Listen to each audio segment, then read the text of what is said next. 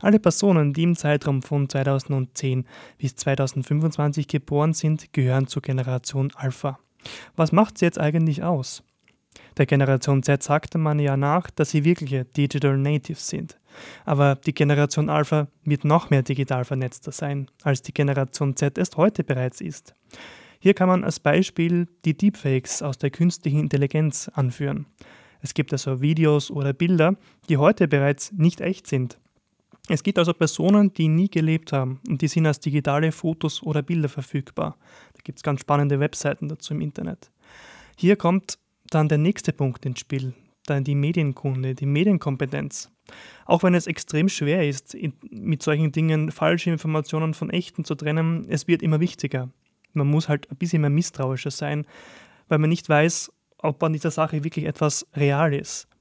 Die Grenzen der Normalität, die verschwinden. Ja, man kann davon ausgehen, dass die Generation Alpha ähm, sich mehr auf Nachhaltigkeit konzentrieren wird und auch rebellischer wird.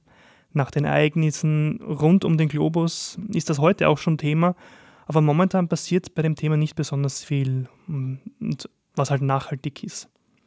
Inzwischen leidet auch eines von acht Kindern in den USA unter Angstzuständen, sagt die Anxiety and Depression Association of America im Jahr 2016. Die psychische Gesundheit wird mehr in den Fokus rücken als bisher, das ist klar.